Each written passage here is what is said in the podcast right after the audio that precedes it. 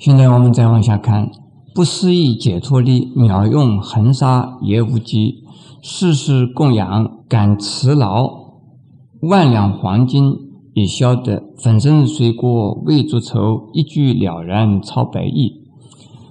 这里头四句话呢，是讲的呀，佛法僧三宝的功德，以及呀大乘禅法的呀功用。我们从三宝得到了大乘的禅法，我们呢应该不惜粉身碎骨啊，来如法修行，恭敬供养。只要啊能够从一句禅法之中啊，而如实修行，而能够开悟的话，就是超过一百亿劫啊所造的罪业都能够啊消除。这里一共有两句啊。是对于啊，一个是修行人，一个是啊修行人对三宝的态度。正在修行的人呢，这是世事供养啊，是出家人接受在家居士们的供养。如果你是修禅法的人，正在修行呢，这不要说一点点的供养，就是一天呢吃一万两黄金，你也能够消。当然，这是形容啊，就是说，你可以接受再大的财产的供养，都可以啊销的，可以销售的。为什么？这是因为你已经从禅法得到了悟境了。万两黄金等于没有，你接受一切等于没有接受。对于求法的人来讲啊，应该啊。尽你的力来啊，对三宝恭敬供养，甚至于你每天供养一万两黄金，也应该值得供养的。为了求法，乃至求得一句禅法或者是一句佛法，你就应该呀尽你的所有来作为啊报答三宝的恩。世间的财产是啊。生不带来，死不带去的。可是呢，也是个人以自己的福报啊，或努力啊换得来的。因此，拿出来供养是有他的功德的。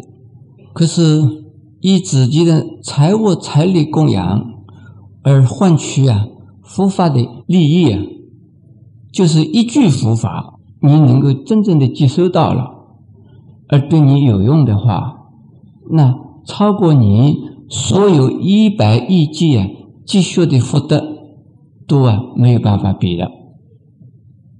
过去释迦牟尼佛啊，在行菩萨道的时候，在过去即无量劫前呢，他在行菩萨道。有一次，在这个世界上是没有佛法的时候，他知道啊，应该有佛法可闻才对，可是他没有听到过佛法。有一次，他突然间呢，在一个树林里边呢，听到了有这么一个人讲的两句话。这两句话是什么呢？说诸行无常，是生灭法。这个无常为什么是无常呢？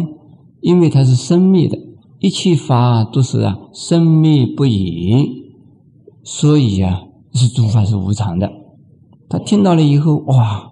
我从来没有听到过这样子的道理嘞，这是什么人讲的呢？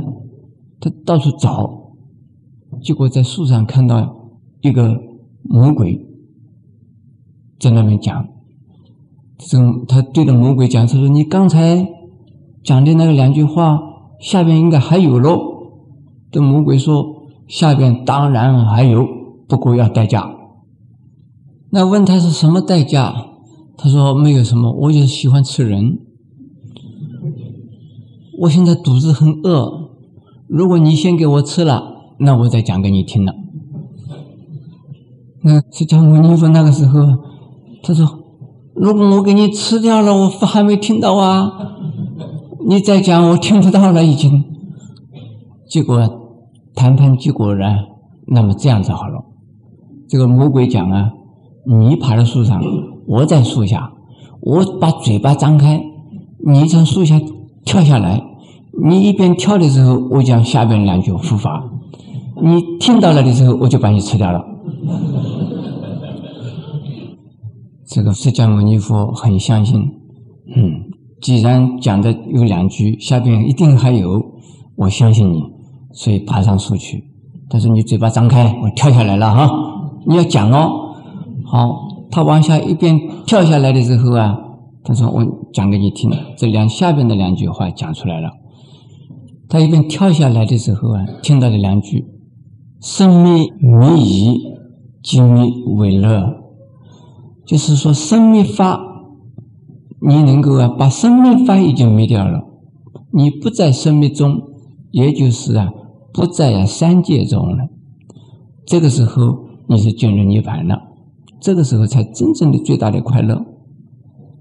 结果他跳下来以后，那个魔鬼啊没有吃，魔鬼用个手把他托起来，他说：“好，你真是一个修道的人。”我不是魔鬼，我是地是天呐，化现呐，来度你的。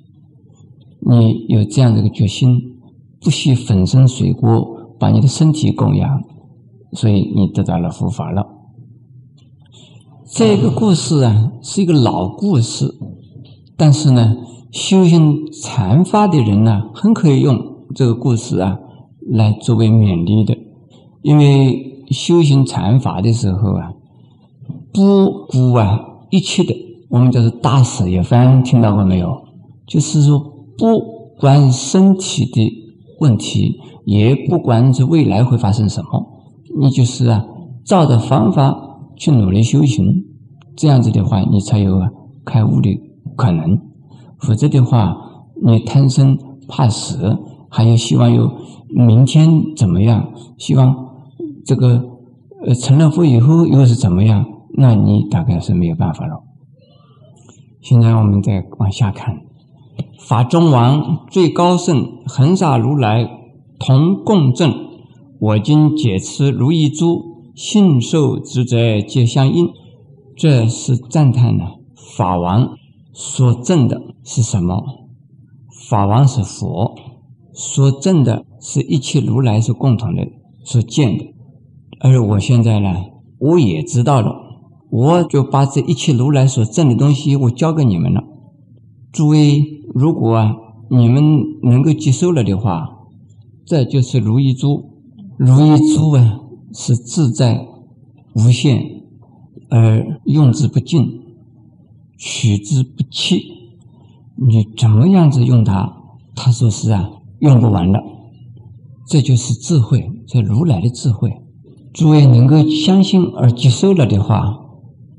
你就跟一切如来所共同所证的法完全相应，这也就是圆顿教与刚刚初信、出发性菩萨开始，你建立信心，你就跟诸佛如来完全是一样。如来共同证的是什么东西啊？那我就可以问你们诸位：光明是什么东西啊？你们诸位能不能拿个光明给我看一看？你们能不能装一袋光明啊？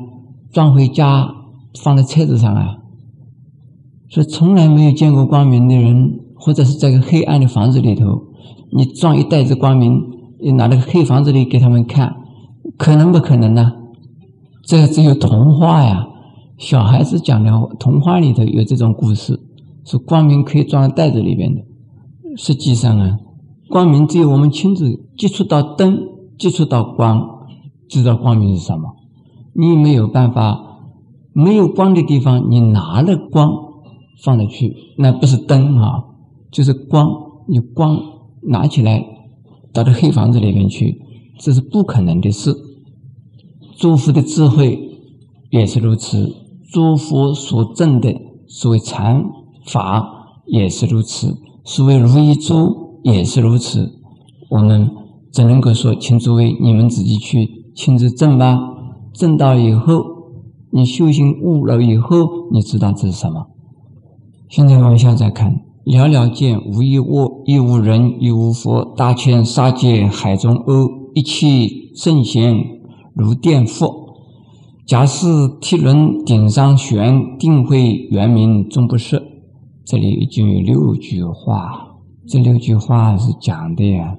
当我们悟境显现以后，也就是修行呢，开悟以后啊，看不到任何一样东西，没有人也没有佛，就是说，像大千世界这么大的一个东西，有没有？大千世界虽然名字叫大千世界，不过像海里边的水泡泡。水泡泡是真的，是假的？诸位，水泡不是真的，像肥皂泡泡也不是真的，就是大千世界当然没有了。那么一切的圣贤呢？所以圣贤是菩萨了、佛了、罗汉了，这些是不是有呢？就像什么？就像就闪电的那个电一样，闪电闪过了以后有没有啊？闪电只是一闪而过而已。嗯，刚才我讲大千世界，这个实际上是大千沙界，所以大千世界的所有的沙，也就大千世界围成那么多的世界，每一个世界加起来，那也不过是像海里边的一种水泡一样，是这样子的。那么一切圣贤的话，不管是现在的、过去的。十方的、未来的，通通啊，这是假发，不是真发，这是为了众生而化现的。众生未开悟以前，世界是有的，圣贤是有的；开悟以后，这些都是没有了。有的话，你认为有，那就是执着。这第二句话“无人”呢，实际上是讲的众生。在在《金刚经》里边呢，讲什么？无我相，无人相，无众生相，无寿者相。《金刚经》里边讲的是四种相啊，都是讲众生界的我，跟我相对的，就是你他，这是众生。众生是什么？众生是他，就是人。无我相，无人相，无众生相。众生呢？就是许多的人和许多的一切的有情众生或无情众生加起来，那么受在相呢？就在实践上面呢，继续不断的有这些众生呢，你呀，我啊存在，无我相、无人相、无众生相、无受在相，这四相啊，在空间的时间的一切啊，众生的存在是。时间上的众生叫做受在相，空间上的众生呢，叫做啊我相、人相、众生相。那么在这个地方讲的无人，实际上是讲的《金刚经》里边的四种相啊，统统不存在。为什么不存在啊？刚才释迦牟尼佛在过去世中听到的四句话，头两句话是什么？诸心无常。是生灭法，是不是？因为一切法通通是生灭不已。既然是生灭不已，是暂时的、临时的，是无常的，是继续不断的在变的。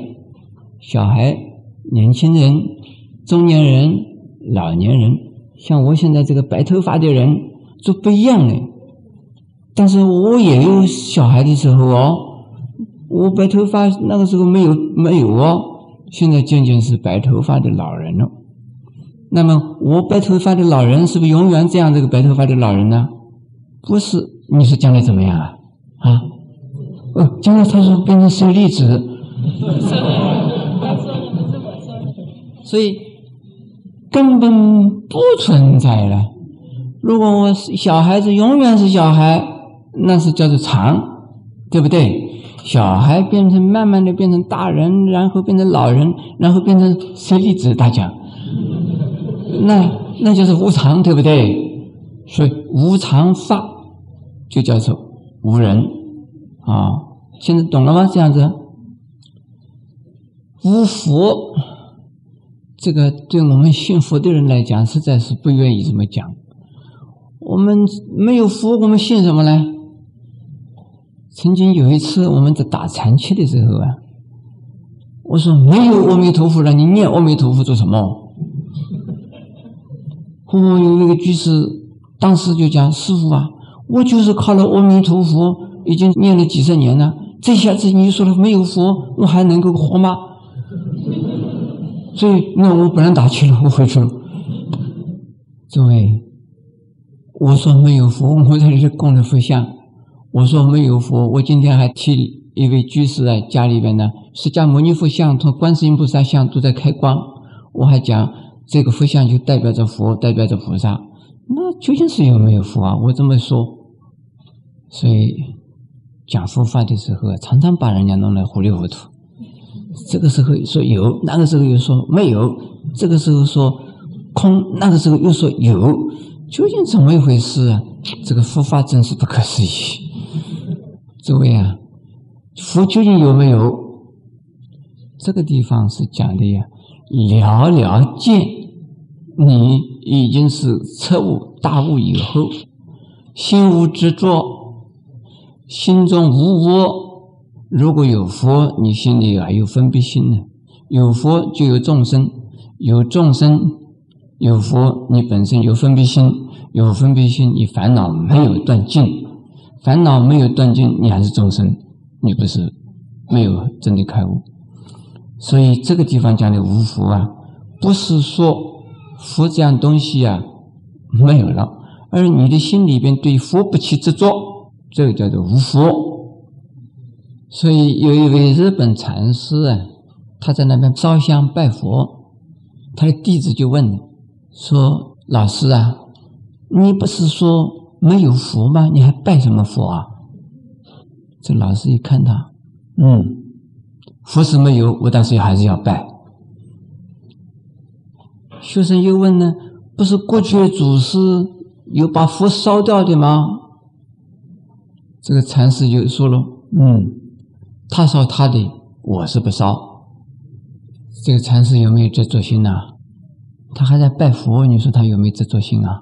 我们看到的马明大师和龙树菩萨、马明菩萨，这是大菩萨，他们写的呀赞佛的经论，前边都有归经记，就是礼敬三宝的记子。他们都是大菩萨，他们都是讲无佛的，可是论点的前面呢，都是啊以无限的敬仰心呢来赞扬啊三宝的。这是为什么？很简单呐，能够知道无福啊，是有福开始的，是从三宝而知道无福的。从三宝先知道有福，然后才知道无福。因此啊，他为了还恩报恩，应该要恭敬供养，而不起执着心。是啊，烦恼心不起啊，染着心不生呢。可是报恩供养心不能没有，报恩供养的行为不能没有，所以是一定执着着要报恩要供养，这也是一种执着心，它自然而然的有一种啊赞礼赞叹的供养心。如果你已经得到了福的智慧，这个时候啊。纵然你进了地狱去，纵然呢到达最苦难的地方去，使你受地狱的苦，或者是啊最痛苦、最困难的情况下，你的智慧啊是不会失去的。在那样的时候啊，虽进地狱不以地狱为苦，众生进地狱受苦是苦事，菩萨。佛进地狱受苦，他没有苦，所以听说啊提婆达多到地狱里以后，他的感受啊，跟四禅天完全一样。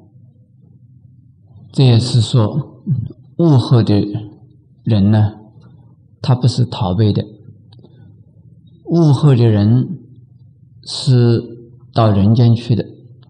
悟后的人不但在人间，甚至于到六道里头任何一道啊去啊，去随缘度众生。讲到这里，可以知道修行禅法的人，在没有悟以前不离世间，悟了以后不离世间。因此，六祖坛经说：“佛法在世间，不离世间法。”现在我们再往下看：热可冷，热可热，众魔不能坏真说，相架真容。慢镜图这三句话，也就是在已经悟了的人不会受到任何的破坏，而他呢，在任何一个地方、任何一个时间呢，他是啊，是直进之处，如若无人之境。太阳啊，是很热的。叫它变成冷的，月亮啊是凉的，叫它变成冷的。如果这种可能不可能呢？不可能。但是把太阳变成冷的，把月亮变成热的，呃，你有这么大的能力，但是你也没有办法能够使得一个悟了的人呢，你破坏他，你破坏不了他的意思。下边再念下去看看，随螳螂能拒策，大象不由以突进，大物不拘小机，木匠管剑棒苍苍，未了五经为君觉。这是最后啊，叮咛说不要啊，回谤大臣禅法，大臣的禅法的修行的人。就像啊，是象那样，它不拘小节的，象不会走的兔的路上，兔走的路啊，象没办法走的。不要要求象啊，要像兔子一样走的兔子的路一样的走法。也就是说，大悟彻底的人呢，我们在前面讲到逆行、顺行呢，天魔测，他是自由自在的。是出格打人，不要把一个开了悟的人呢，要求他像啊一个圣人一样。人间要求的圣人呢，这是人间的看法，而圣人自己啊，他自己的圣人是怎么一回事，人家不知道的。所以我们看到任何一位啊大成的已经呢开悟了的人呢，我们。不要去和拿我们的心，拿我们的看法和标准呢来要求他或啊评论他，他怎么做都是对的，这叫出格大人。这几句话呀，是对于呀正在呀参学的人，是对学生弟子们。的要求和啊教诫，这不是啊对禅师们呢的要求。禅师们作为一个老师，作为一个禅师，有禅师的标准或老师的标准，是应该如何？不是啊弟子和学生们呢所能够啊要求的。所以做弟子的人，做学生的人。只能够啊接受老师的教导，不要拿你的尺度啊来去评论、衡量、批评老师。悟后的人像是大的整个的天空，没有悟的人，你怎么能够知道他？就像你拿了一根管子来看天空，这你是看不到的。今天呢，我们是讲完了。